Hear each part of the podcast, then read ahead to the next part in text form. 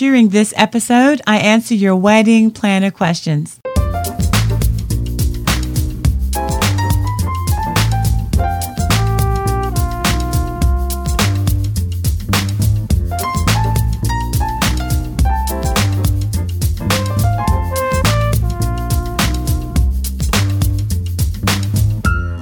Thanks for joining me. I'm Debbie Quain.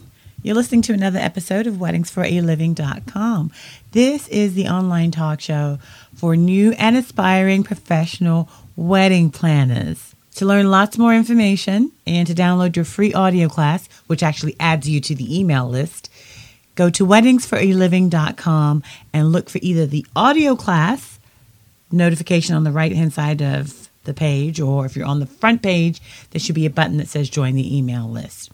So recently, speaking of email lists, I sent out an email asking for your feedback. I wanted to hear what questions you had about being a professional wedding planner. Questions, comments, feedback. And thank you so much. I got loads of responses.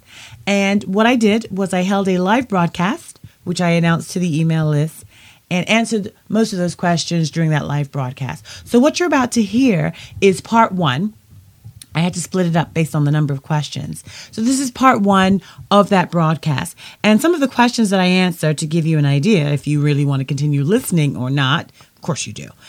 Questions such as um, Should I complain to wedding vendors on my client's behalf? What's the best way for a new professional wedding planner to find clients? Should I charge extra for planning a Persian wedding? What's the best way to set up a wedding planner agency? What if I become labeled as the day of or month of wedding planner? And how do I market my wedding planner services to family and friends? So, those are the questions that I'm going to address in this part. Okay, great. Good morning. I'm Debbie Quain and you're listening to a live broadcast of I don't know what to call it. I don't want to call it confetti because confetti was the live talk show we did for many years and this is a little different today. I wanted to get a chance to touch base with you and for those of you that are new here, welcome. And if you can just type in the chat room. So let me back up a bit. I'm sorry. We're broadcasting live on weddingsforaliving.com slash live. Weddingsforaliving.com slash live. Several of you are there. If you would type in where you're listening from, Kim, good morning. Kim is in Houston, Texas. Fantastic. Clarissa, Shop Taste Dance is here. Clarissa, remind remind me where you're from. You're in Atlanta, right? I think. Janelle Springett, wonderful. Good morning. Who's from Columbia, South Carolina? Sabrina Jeffcoat, wonderful. Josie, Minneapolis, Minnesota, good morning. I know I saw Down Under somewhere. Clarissa is in Georgia, yes. And do you see Clarissa's Clarissa's um Clarissa? How much Clarissa is Georgia wedding and event planner, event stylist, wedding podcast, co-host and blog, inspiring brides and grooms with tips, intimate events. Yes, Shira, Shira, I hope I'm saying your name correctly from Orlando. Gabby, DC, wonderful. Lisa, mwah, good morning from Australia. I think it's probably closer to midnight over there. Pensacola, Florida. Good morning, Rhonda. And Janelle's in Orlando. That's right. Okay, so here's the deal for today. And you can keep chiming in. Here's the deal. So what what we would know Larissa Waldorf, that's right. Good morning, Larissa and and Youngstown, Ohio. Let me just give the roll call here, Kristen. It is midnight there, Lisa. That's what I thought. Midnight in Australia. So please forgive me. I'll read the chat and then I'll say it out loud, thinking that you're in this crazy mind of mine. I don't mean to do that. So I'll try to give you some context. But every now and then I'll just blurt something out and you're thinking, what is she talking about now? But today's event is really to answer your questions. So, a couple of weeks ago, I asked you to submit your wedding planner questions. I got a lot of feedback. Thank you so much. And I'm going to focus on answering those questions today. Now, several of you submitted some questions in the last two or three days. I don't believe I can get to those today. So I'm going to get back to the folks that kind of got, you know, first come, first serve kind of thing. And if we don't get through them today, then we'll do a part two. I anticipate that we'll be here for about an hour. Anything longer than that, it begins to just drag on and on and on, especially if you're listening later on. So we'll we'll we'll break it up, okay? Dazzle from Lexington, South Carolina. Fantastic. So good to see you. Or, well, here, well, yep, see you in the chat. I'm going to answer these questions as best I can. Feel free to communicate in the chat room amongst yourselves. If you're on the phone lines, just come over to weddingsforliving.com slash live. Of course, on the phone, you can hear everything, but you cannot see the chat. If you could comment or, or provide feedback on what I've shared with you, that would be great. The intelligence is really in the room here. I don't profess to have all the answers. We can really help one another because we all bring in something different. Isn't that right? So I'll answer the questions and then I'll take a pause every 10 minutes or so. But feel free to communicate amongst yourself. The first question out the gate came from Kathy. And Kathy wrote in and said, Sure did miss you, Debbie Quain. Oh, I miss you too, Kathy. I think this is Kathy from Florida who wrote this. I could be wrong, though. Kathy asked, I have a question. When working as a day of or month of coordinator, and you have issues with the vendors that your bride hired, how should you handle it after the wedding? Should you contact the vendor on behalf of your bride and tell them how unhappy you were with their services for your bride? Okay, good question. So, day of, month of coordinator is a person who follows in the shoes of someone who's already planned most, if not all, of the wedding. You're there to provide a, a comprehensive wedding day timeline, which lists everything that's happening on the wedding day, and to be the eyes and ears for your clients on the wedding day. That means your clients have selected vendors that you probably had no involvement in. You had no involvement in the selection process. Day of wedding coordination is something that's very near and dear to me. And a lot of times, because we're not involved in the selection process, our clients don't do the best job in who they choose. Doesn't mean it's always going to be perfect when we choose, but it is what it is. The thing is, we're coming in there and we're we're their clients' eyes and ears. So, with regard to day of, at the end of each wedding, I provide a survey to my clients to ask for their feedback. I provide a survey to my staff, the team that helped me on that wedding day. And then I also provide a survey to the vendors that worked because each person in that group saw something a little different on the wedding day. You can't be everywhere. My feedback, though, if you ha- come across a vendor who does a less than stellar job, is to my my feedback, Kathy, is I'm going to make a mental note of that and move on. No, that sounds awful. The thing is, I, I wasn't involved in the selection process.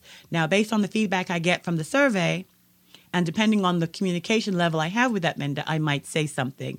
But it's a little difficult for you, another professional, to chastise another vendor that there isn't an, an, a relationship with. Now, if the relationship between the two of you, you and the vendor, was it's great, it's a good one with someone that you already know, it's easier to approach that. If you decide though that you want to say something to the vendor and you're well within your rights to do that, just proceed with caution. You want to always start with good. Hopefully there was something good. The fact that they showed up. and then say, you know, my client was a little disappointed with da da da da da da da. But my instinct is just let your clients, you know, check, commiserate with your clients, but really move on. This isn't something that you were involved in. You might want to make mention of it to the vendor, but what's the point? When you're interviewing vendors for your business and you come across a vendor that isn't great, you don't move you don't want to move forward with that person, right? Why why waste time? So it's unfortunate and you make a mental note that when you see this vendor's name again, you you might need to prepare in anticipation, but it may have just been a one off. If you can have that communication with the vendor and it not be coming from a place that you're sort of wagging your finger, you know, chastising them, then move forward. But my instinct is just to keep it moving. Make note of it. By the way, my client was concerned, but this is not a relationship that you established and you're just sort of coming in on the tail end. So my long winded response, as usual, Kathy, so with long winded, is just to make a mental note of it and keep keep moving. You hadn't this is why, this is why, as if you are a day of wedding coordinator, even though we don't select vendors for our clients, it's really a good idea to have a stash of people.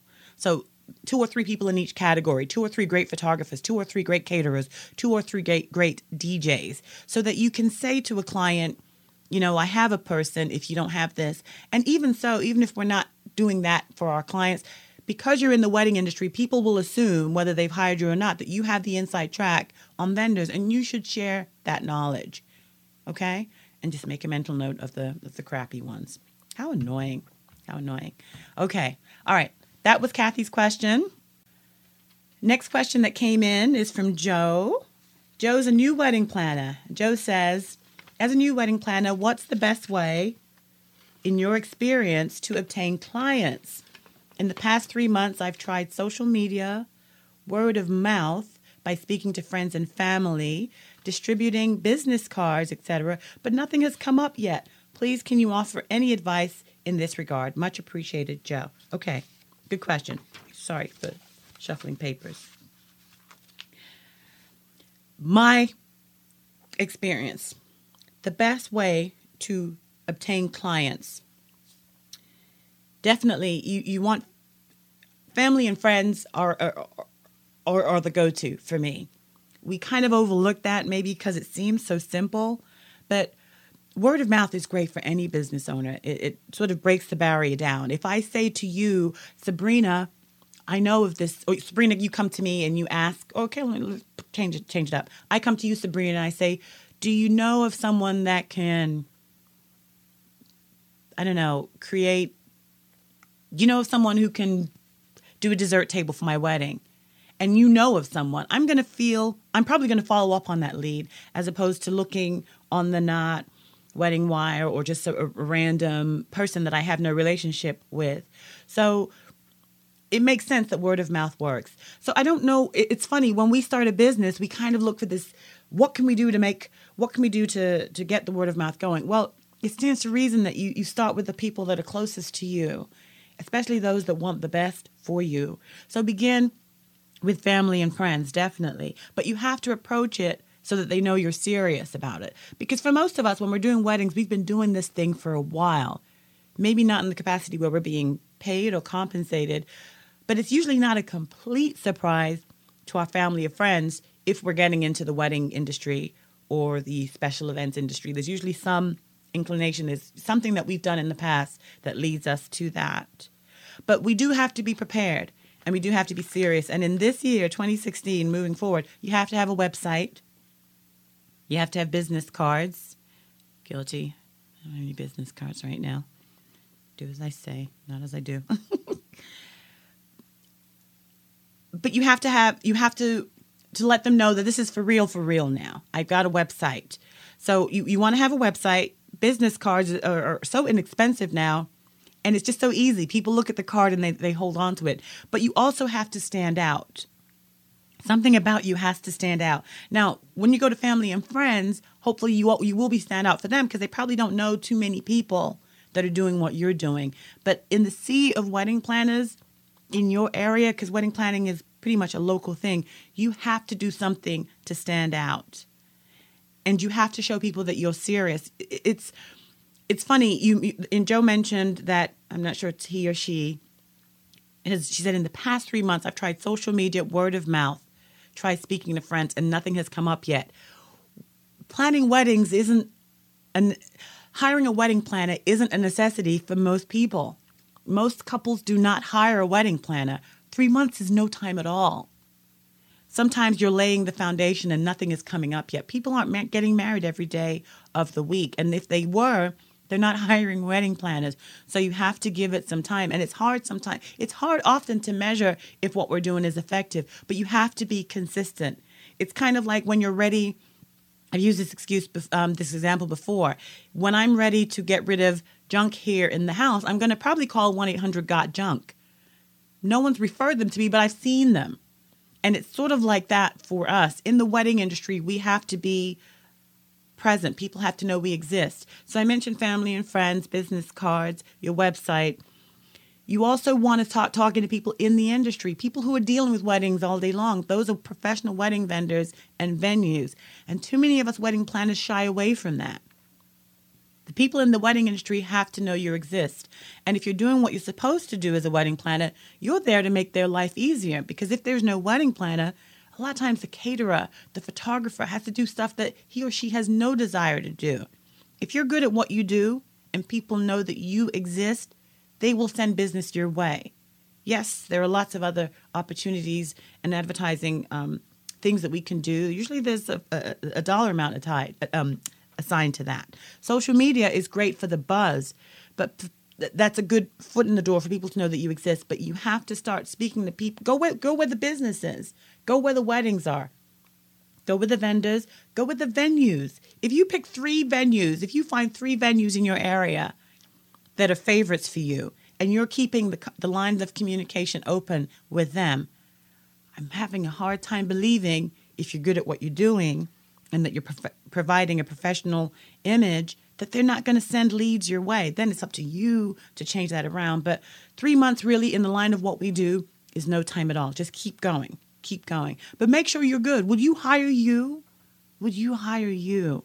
If your website is something that you have to explain away or you kind of keep buried or your business cards don't look the way you really want them to look, we're not going to put our best forward. We're going to kind of bury that, and we don't want to do that as business owners. So go where the business is, but you got to stick with it. But you have to make sure you're presenting a good front. We wedding planners have a reputation for being kind of flaky. We get in and then we really fall out. We don't really do what we're saying because the barrier of entry is so low, and anybody can really say, "I'm a wedding planner," and they're in it. We kind of get this bad rap. It's not like a photographer where you've got to buy tons of expensive equipment or a catering company where you have to invest. There's a lot more to get things going. Because the barrier of entry is so low, there are many of us that use the title wedding planner really aren't professional wedding planners. So relationships are really key and those around you don't discredit your family and friends. Did you Joe, hopefully your family and friends received some kind of letter from you that says, "Hey, I'm in business. This is my website. This is my specialty and this is where you can find me. Please spread the word." If you haven't done that, do that today.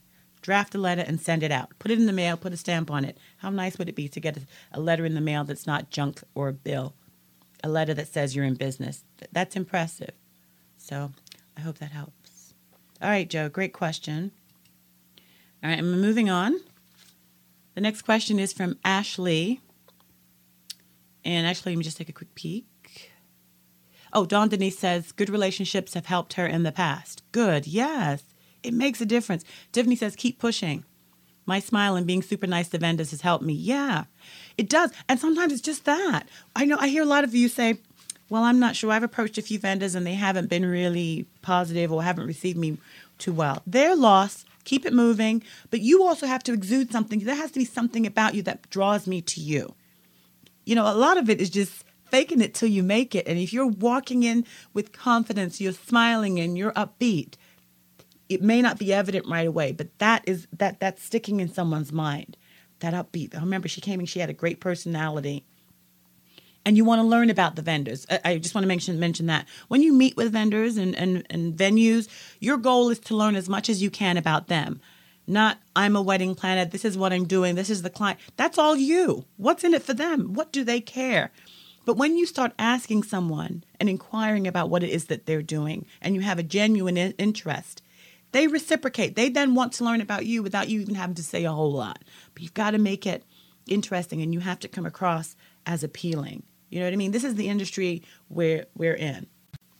Okay. Ashley's question.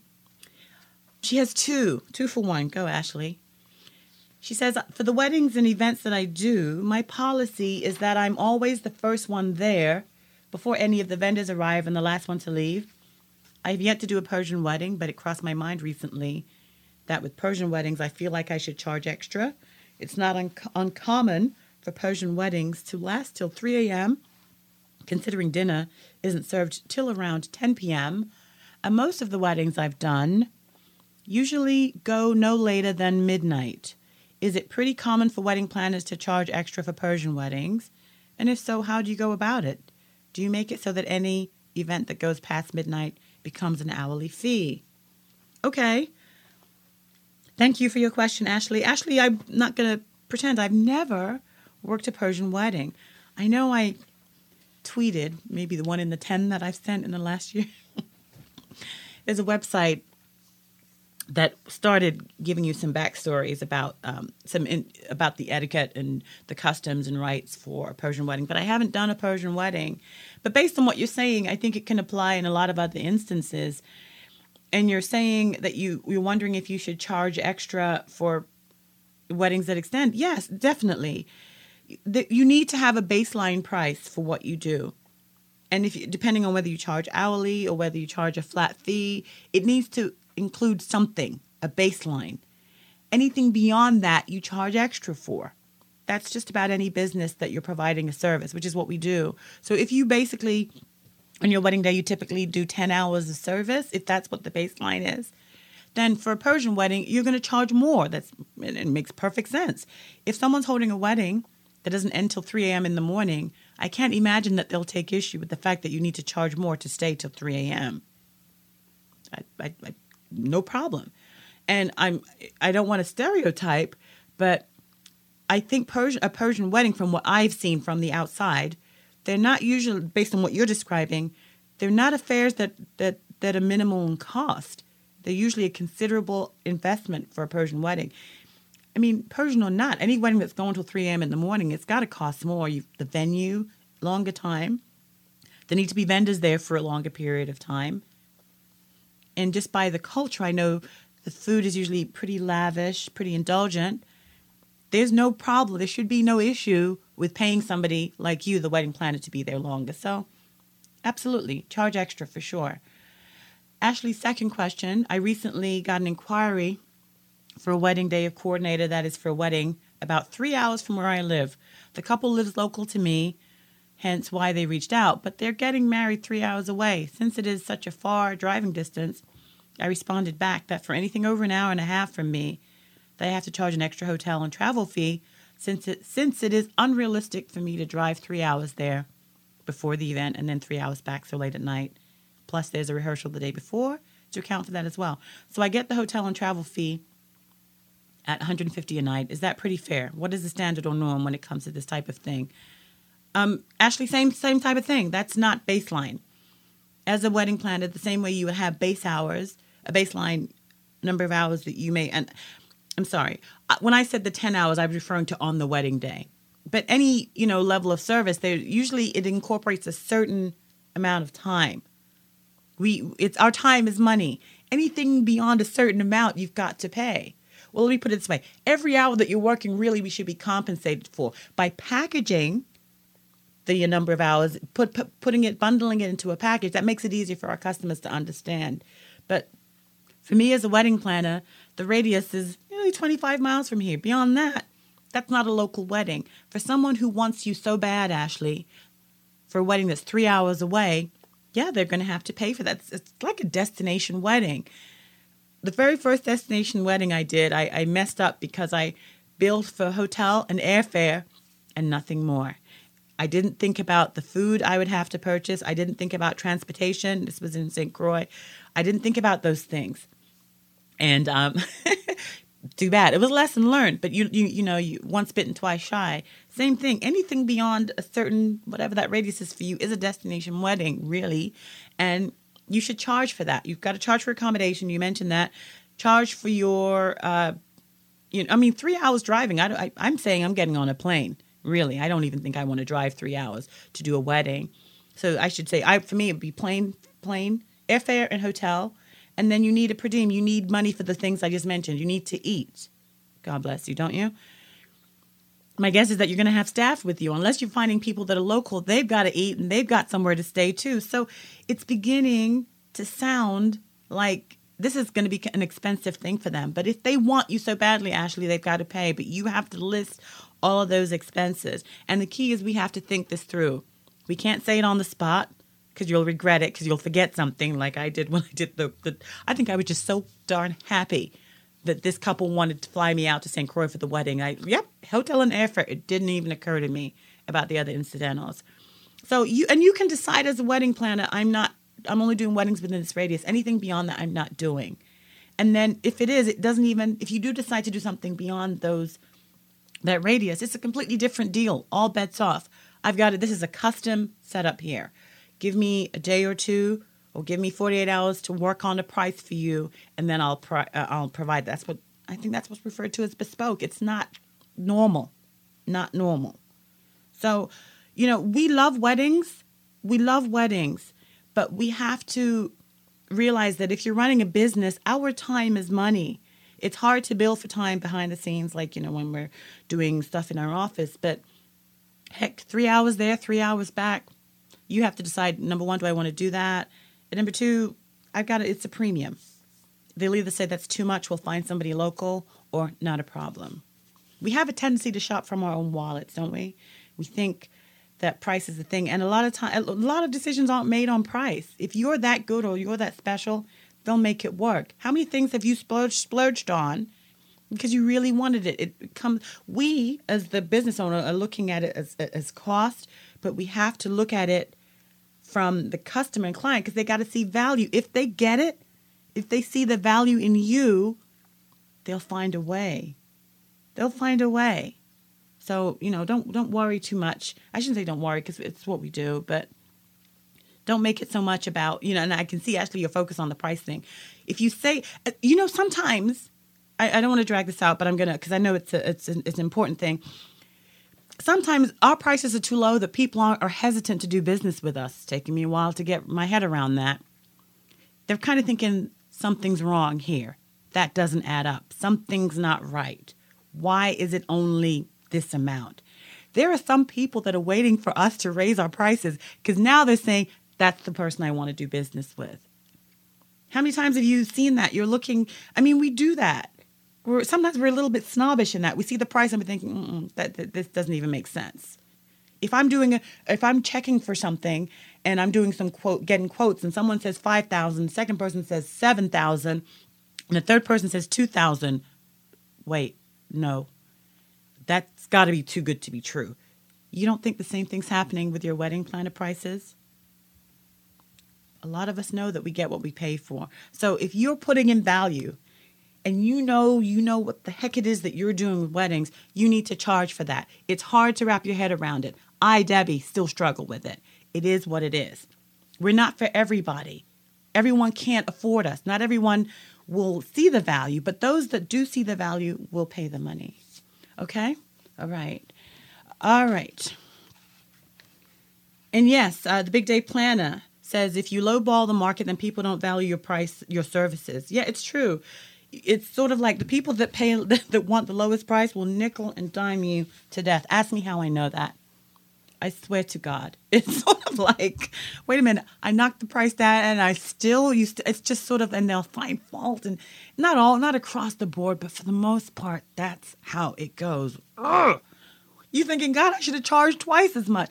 I've done that before, raised up my prices as a deterrent, and then someone, I hate, that I don't say it, but I'm gonna say it. They take the bait. I was like, wait a second. I could have done this. I could have done this a year ago. All right.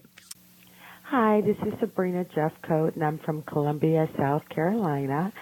My question is, how do I begin to start a business that involves something similar to a law firm?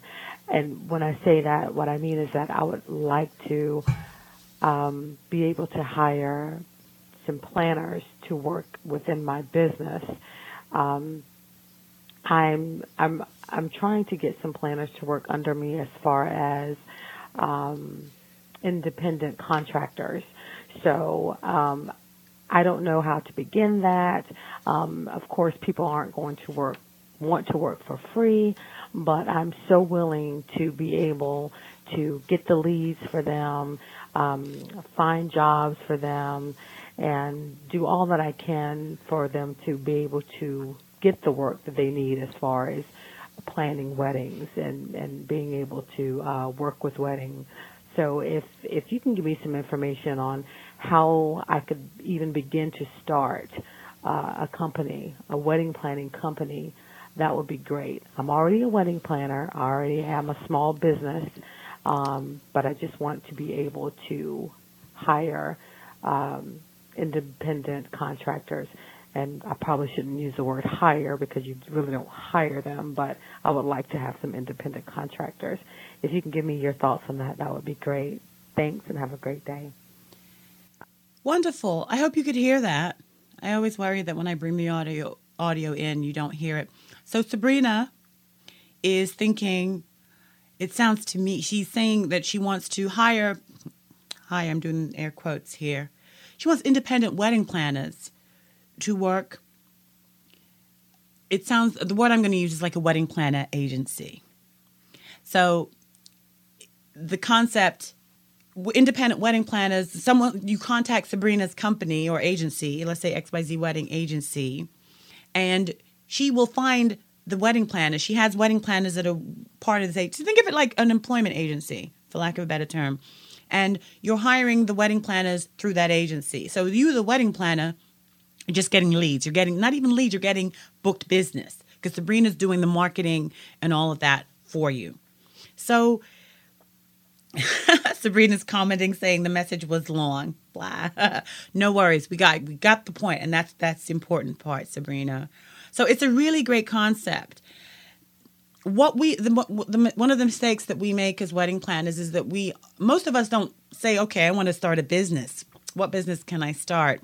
because I really want to make X amount of dollars. And I mean, some of us do, but for the most part, it goes, wow, I really enjoyed planning that wedding, or I think I can do that. I enjoy weddings. I enjoy working with people. I wonder if I can make start a business planning weddings, and that's usually how it goes. The problem with that, not that there's a problem, but the downside of that is that we're focusing more on weddings and not as a business. The thing is, is for most wedding most wedding planners work independently the one individual, one person, and many of us work part time. Not a lot of wedding planners do weddings solely wedding planners, weddings. Sorry, for their entire career. It's usually weddings are part of something else. The problem with that is the, the business isn't really sustainable. If you're not available, nothing happens. If you want to take a break, you're not making money.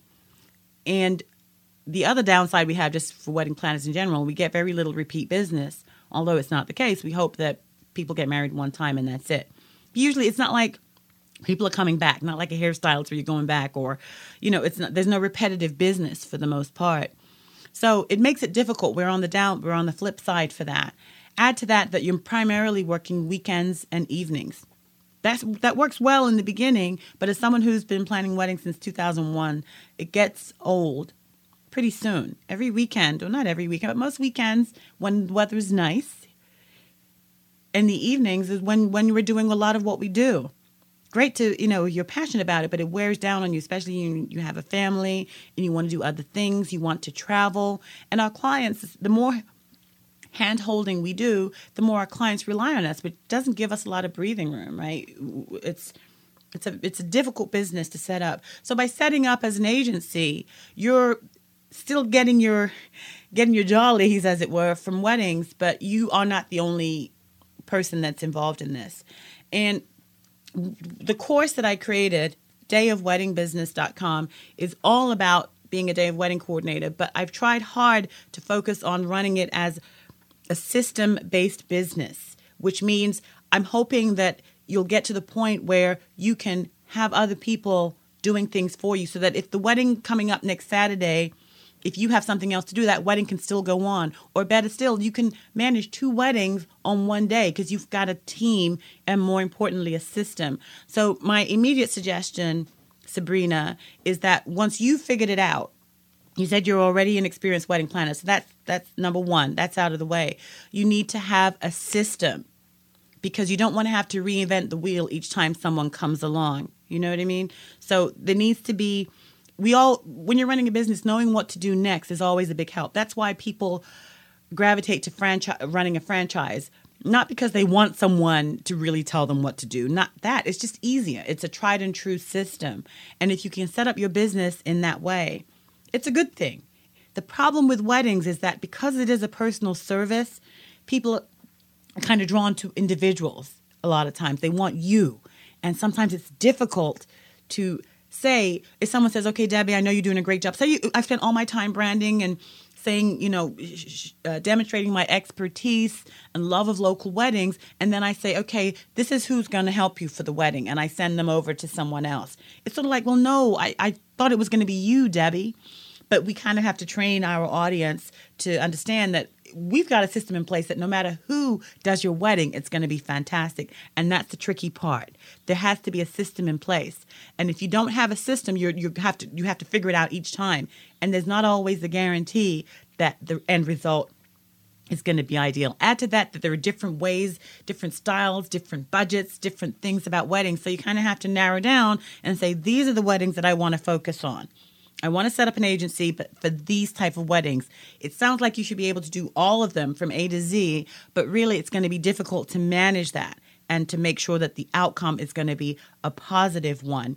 The other part is, and Sabrina alluded to this, is that she wants to bring in independent contractors. So someone is, who is an independent contractor is not an employee.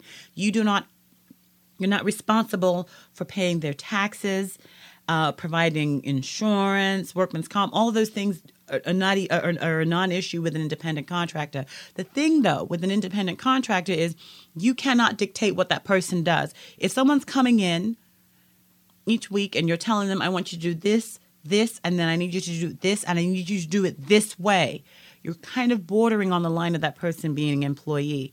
Independent contractor, it's sort of like they're coming in with their own set up their own tools, and they're just delivering the end result the way that they want to do it.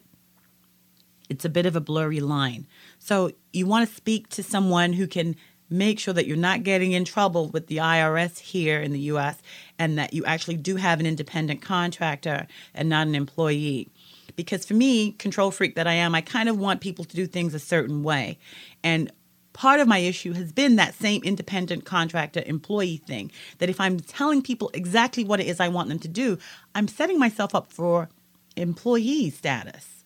Now, I'm sure there's a way to get, you know, to work through it, but I don't want to be on the flip side of the IRS and having to answer to that.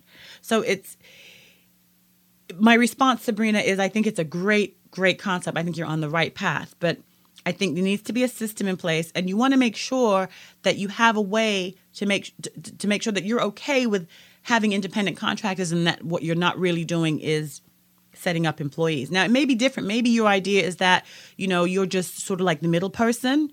You're saying, I can vouch for Nicole. I can vouch for Clarissa. I can vouch for Danny because they're in my part of my agency. They're in, we've gone through the vetting process, and we know that you know, he or she is the real deal.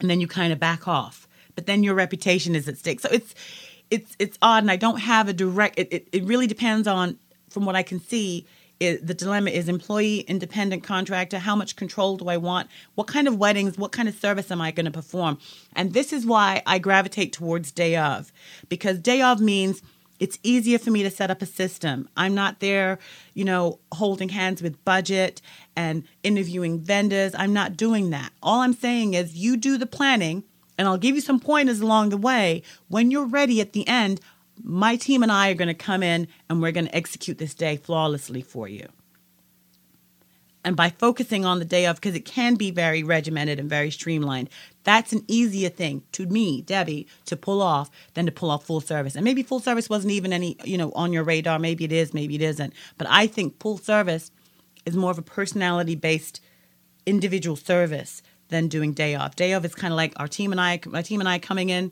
to save the day. We're going to get the timeline. We're going to talk to your vendors. Hopefully, you picked good vendors. Wedding day done flawless. You know what I mean? So I'm sort of all over the place with the response, but I hope it's helped you to sort of think. But I like how you're thinking. I really like the idea of streamlining and, and getting folks coming in. And there are wedding planners out there, I think, who will be grateful for that kind of service, Sabrina, because they don't have to worry about marketing.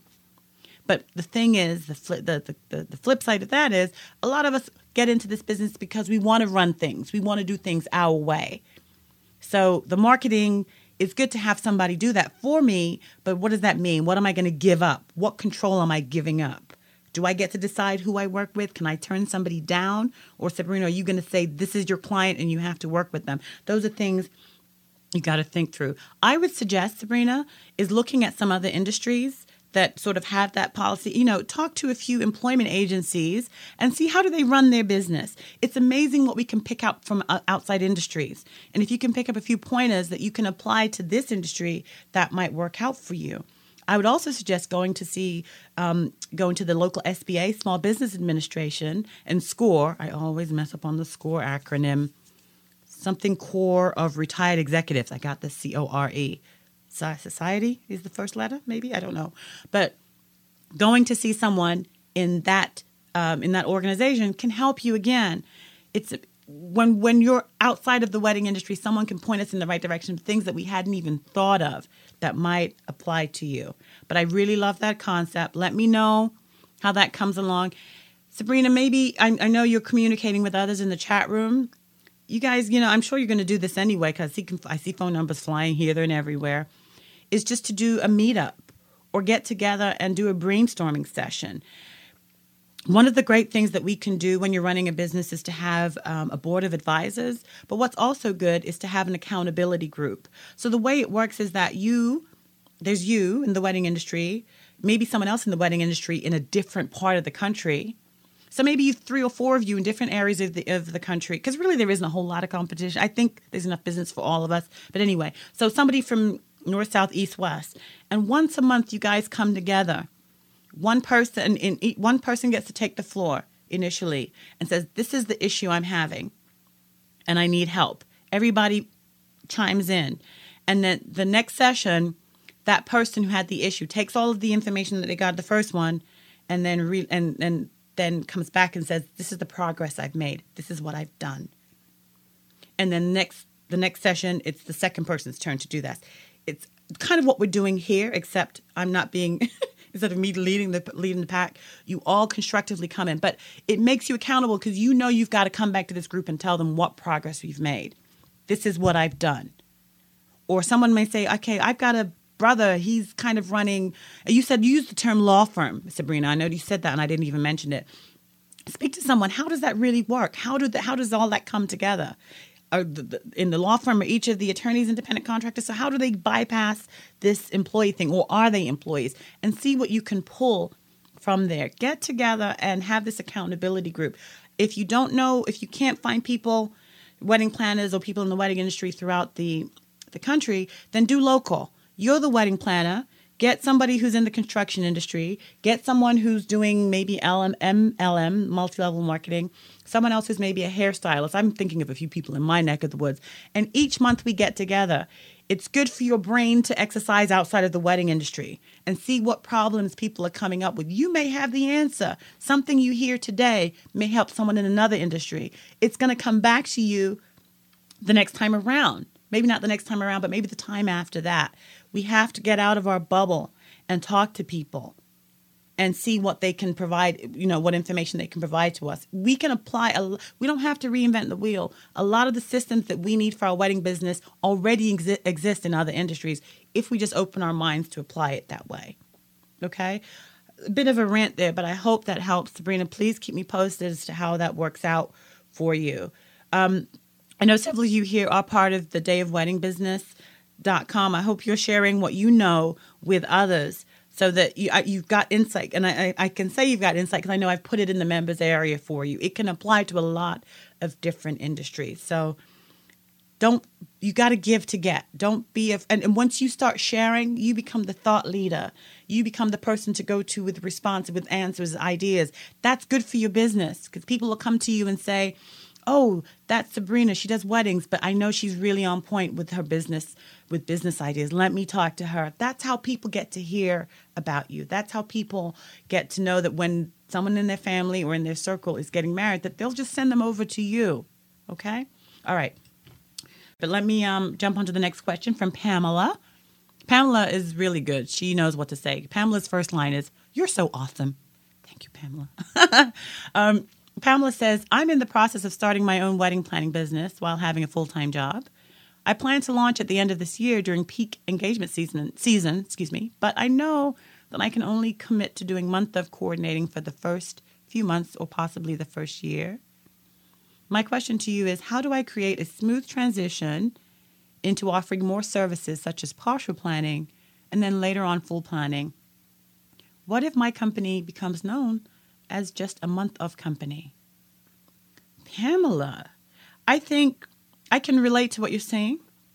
But what's so bad about being known as the month of coordinator? What's so bad about that? I think that's great. I'm biased, of course, but there's something special about uh, you want to stand out. And Pamela, if you're the person in your neck of the wood that woods that knows day of that you've got the system and you know it like the back of your hand, you're going to get a lot of business. I think we we're scared that if we're not doing everything for all couples, we are missing out. Nothing could be further from the truth. It's good to specialize. It really is. I know it sounds counterintuitive in that you're not going to get business. It's true, you won't, but you're going to get so much business of the specialty, you're not going to know what to do with yourself if you focus and promote that you are a specialist. Now, being a day of wedding coordinator works perfectly if you have a full time gig because we don't really have time to be a full service coordinator if you've got a full time job. Usually that's why someone's hiring you because they've got a full time job. How can they pay you money to do a job that they can't do if you're both in the same boat? You need the time. So until then, you do day of. But the thing is, you'll know once you start doing day of because more people, more clients. Remember, I said a lot of most most engaged couples do not hire a wedding planner. Many of them will. Many of them Several of them will understand that they need someone there on the wedding day. Unfortunately, most of them don't learn that until it's too late after the wedding. But if your day off is your thing, you'll promote that upside down, inside out all day long, and people will begin to listen after a moment. So you start off as day off, but what you'll notice is as you help more clients, you'll start, your business can go in the direction of, of the requests you get. Here, here's the mistake a lot of us are making. We decide, I want to plan weddings. I live in this town and I'm, that's what I'm going to do and then you say, Nobody wants a wedding planner. I'm struggling. Your life will be so much easier if there's a need and you just fill it, as opposed to saying, This is what I want to do. Let me see if anybody wants it. No. If day off is what people want, then day off is what you offer. You want to do full service, you want to do partial, but is there a need for that? If you don't know, you should do some due diligence. But if you start off as day off, if you're getting an inkling that that's working for you, you'll soon learn if people need more help. If they're coming to you and saying, "Yeah, but I know you do day off, but we really needed somebody maybe two months earlier," ding, they need a partial planner. Someone else says, "You, you know, I, it sounds like what you offer is great, but we need someone who has more hands-on. We need someone to help us um, earlier on."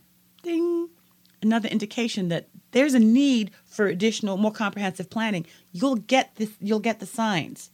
So instead of worrying about being being um, being narrowed as, as, someone who only does day off. It's not a bad thing. I tr- trust when you see the money coming into the bank account, you'll say you you won't you'll you'll have a different you'll have a different sound, but you'll also begin to see what people need because you're in it. You're in the business. You're in it. You'll see what people need. You'll see what's missing, and then you can say, "I want to offer this. I need to provide this service." You know what I mean? So don't worry so much about being pigeonholed. That's the word I needed needed to use a few moments ago. Start off, but make sure there's a need too. You know, it doesn't make sense you offering day off if, day off if nobody really wants that. Don't you're going to struggle. You, you we have to do due diligence, and a lot of us are getting into the business and not researching. If you're in a metropolitan area, I'll go out on a limb and say it's pretty safe to say that you're going to do okay. I'm not saying you're going to do gangbusters, but you're going to probably do okay to get started with weddings. If you're in a rural area, it's going to be difficult because number one, there aren't as many. It's not as concentrated. There aren't as many people, and for the most part, not always though, the income potential isn't there. There isn't as much expendable income. It, it, it's usually more focused around the metropolitan area. So depending on where you're located, it may or may not work for you. I've heard from wedding planners saying nobody in my I'm from a small town, no one's hiring wedding planners. You know what? Wedding planning is not the business to start in your town. Sounds horrible. It's the truth. We have to be honest. We're not starting hobbies here. We're starting businesses. If nobody wants the business that or the service or product that you're offering, there's a disconnect. There is a disconnect. And don't guess. Don't guess. It's the same thing like we kind of spend from our wallet. You have to ask the questions. You have to go out there and ask, research, look at the stats. How many people are getting married in your neck of the woods? I always say talk to caterers because almost all weddings, people will hire a professional to provide the food. Almost all, not always. They can tell you how much money people are spending. Based on the money they're spending on the catering, will give you an idea of the wedding. It's usually up close to 50% of the cost of the wedding, usually. You'll get an idea. The caterer will tell you, yeah, people are getting married in, you know, in, in this part of town, and these are the kind of weddings we're doing. You have to ask those questions if you're a business person, if you're doing, if you're an entrepreneur, you have to ask those questions. You can't just jump in and say, I want to be a wedding planner and then say six No one's hiring a wedding planner. That's silly. You should have checked that first. You've got to do this first. It works for the most part in metropolitan areas, but you've got to find out is there a saturation? Are there tons and tons and tons and tons of wedding planners? Usually that's a good good indicator that there's a need, but you may have to struggle to be seen, which means you definitely need a specialty now because you're going to have to stand out amongst all of the wedding planners that are in your neck of the woods. Or maybe you expand your radius. Or, like I said, you do something differently. Maybe you only focus on same sex weddings. Or maybe you only focus on day of. Or only maybe you only focus on Christian weddings. This is why the specialty helps you stand out. And I know we, we're worried that it's going to label us. There's nothing wrong with being labeled, but what it does, it just it just it, it it ups your expert status faster because more of that group is looking to you. They'll sing your praises. Oh my gosh, you getting married? Gay wedding? You need to go talk to, to Debbie. She's she's on it. She knows what this is. She's got the she knows the vendors that are that are not going to make an issue out of it, that don't have a problem with us. Th- that's the kind of relationship you want. That's the kind of status you want. Don't be scared. Don't be scared to to step out of that box. We can't all be be like sheep in this wedding industry. Otherwise, you're going to get lost, and then I'm going to hear from you saying, "I'm not getting business." Okay. The other part of Pamela's question, she says, "How do I start to market my business to friends and former newly engaged college classmates when I do not have a portfolio or website yet?" If you're in business in 2016 and you don't have a website, it's almost like you don't exist. A few years ago, you could have gotten away with it. You must have a website. You must have a website. Facebook page, Twitter page, Instagram, what's the other one? Pinterest. Yes, those are added bonuses. Those will help get the business your way. But you need to have your own place online. Your office online is your website. If you tell me you're in business and you don't have a website, I'm not even taking you seriously. I'm sorry. You got to work on that. It's it's it's a necessity. I don't know how we can operate as wedding planners and not have a website. That's the way it is. And if you're saying, I'm in business, I've got business cards, I can't find clients, maybe if you don't have a website, that's a problem. That's a problem. Clarissa's saying she just hosted my website launch party. Ta da! We've got to look, we're creative souls. We got to think of ways to get the eyes our way. But don't ever forget that this is a business. You've got to treat this like a business. If you're not, problems. Problems, problems, problems. Okay? I want to tell you it's going to be okay. You can get around it. No, I would be I wouldn't be telling you the truth because if I need your services and you don't have a website, I'm looking at you sideways. Unless someone has said to me, "She's really great. She is awesome. She did our wedding and it was fantastic." Then that's a little different. But if I don't know you, I need that website. So unless you've got that that mouth, word of mouth thing going for you, you know what I mean? You need the you need the website. That's your online home. And it doesn't have to be anything that has tons and tons and tons of pages. It just needs to be, even if it's your logo, your phone number, your email, and a few pictures saying coming soon. I know you exist. You're there. I got to be able to reach you. The place for me to leave a number, but don't a message. Don't have that up there forever. But it's a start. I've got a domain name. You're the real deal now. You're not a fly by night. You're in it. Okay. So, yeah, I think that was it. I'm currently in Pamela went on to say, I'm currently working under another planet to gain experience and have content for my portfolio, but how do I sell my services when I don't have much to back me up? You got to get in there. You have to get in there. You have to get in there. If it means starting a blog, you can do that inexpensively with WordPress. That's my software of choice. But there are other ways to do this. You've got Squarespace, Wix. It's unbelievably affordable now to get yourself an, a, a website up and running. And then you you know to, she mentions gaining experience because uh, she's working from another planet but you want to make sure that you do something that people can come to you which is why i say the website or the blog you know what i mean you, you've got a portfolio that's a good start. That's really good that people can see what's going on. The thing is, depending on what type of service you're planning, a portfolio is um, it's proof, but it doesn't always demonstrate what you can do. That's a good starting point. So I know we talk about portfolios because we're in a visual business. Unless you're a designer, a portfolio is sort of like the eye candy. It's the foot in the door to get your the eyes your way. But people still have to know that you can do a really good job. Someone mentioned the stylized shoots. You've got, yes, you set things up, take pictures. We've got smartphones. There's really no excuse not to be taking pictures left, right, and center. There really is no excuse. So we have to sort of remove the wedding planner hat and think of the business owner, the entrepreneur, put that hat on. We can't be, and I'm not suggesting that you are, Pamela. I, and I mean this in the best possible way. You know, I love you. We can't be crybabies about this. We have to put on our big girl pants, not big guy pants, and say, okay, I'm running a business. Do I have a business phone? I mean, let me give you a quick. I called. I'm not. She's going to remain nameless. One of the people that I do business with, and I called her. I couldn't get through. I called her at ten. I called no. I called online. I called at eight before she opened. I called at ten. Called at eleven. I was probably being a nuisance now. And each time I'm leaving a message, and the next day she was pissed off. She said, Well, you know, I have clients. Wait a minute, wait a minute. You're running a business. I'm a client. Someone should be answering my calls, or I, there should be a level of expectation in the greeting that you're going to get back to me. I'm trying to make an appointment with you to spend money. I can't get through. That's a small detail to her. To me, it was huge. I've still got to pay my money when I get there. I can't even get through to your business line but you're in business, I'm sorry, I have a problem with that. And that's how I think, and maybe I'm being critical, maybe I'm tough, but if you're in business, you have to act like you're in business. You need answer the phone. What you don't have a website? What do you mean? Why do I have to wait 2 days to hear from you? Can't be that way. Or if I've got to wait 2 days to hear from you, your greeting should tell me that. I won't hear from you. It'll be it'll be, you'll hear from us within the next 24 to 48 hours. I'm not going to keep calling, but I'm calling and I'm just getting the voicemail and it's her cell phone. Come on. We can do better than that. And if all the other wedding planners are running their business that way, and you're the person that has the professional greeting that gets back to someone within a couple of hours, you're going to stand out just like that. You're way above the pack right there, which is why I say we have to focus on systems and making sure we're ready to go as a business, not just the wedding thing.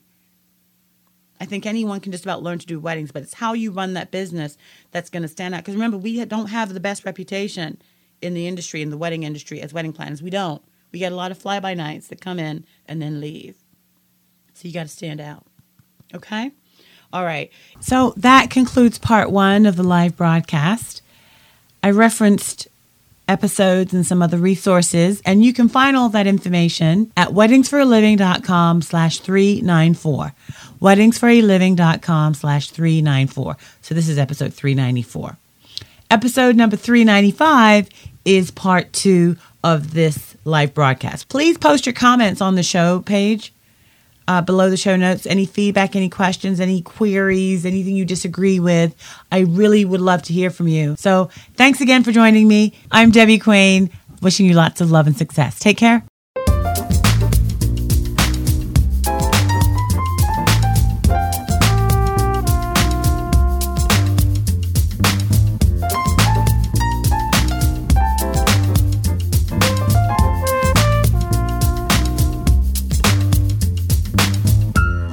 Passionate about weddings? Staying awake at night wondering if you could be a professional wedding planner? If you'd like to get paid to plan weddings, download Debbie's free audio class, Seven Truths Every Wedding Planner Should Know, and discover seven insider secrets about what it takes to run your own successful wedding planning business. Go to weddingsforaliving.com today and get instant access to this information packed audio class. It's yours free at weddingsforaliving.com. Go to weddingsforaliving.com now. Visit weddingsforaliving.com.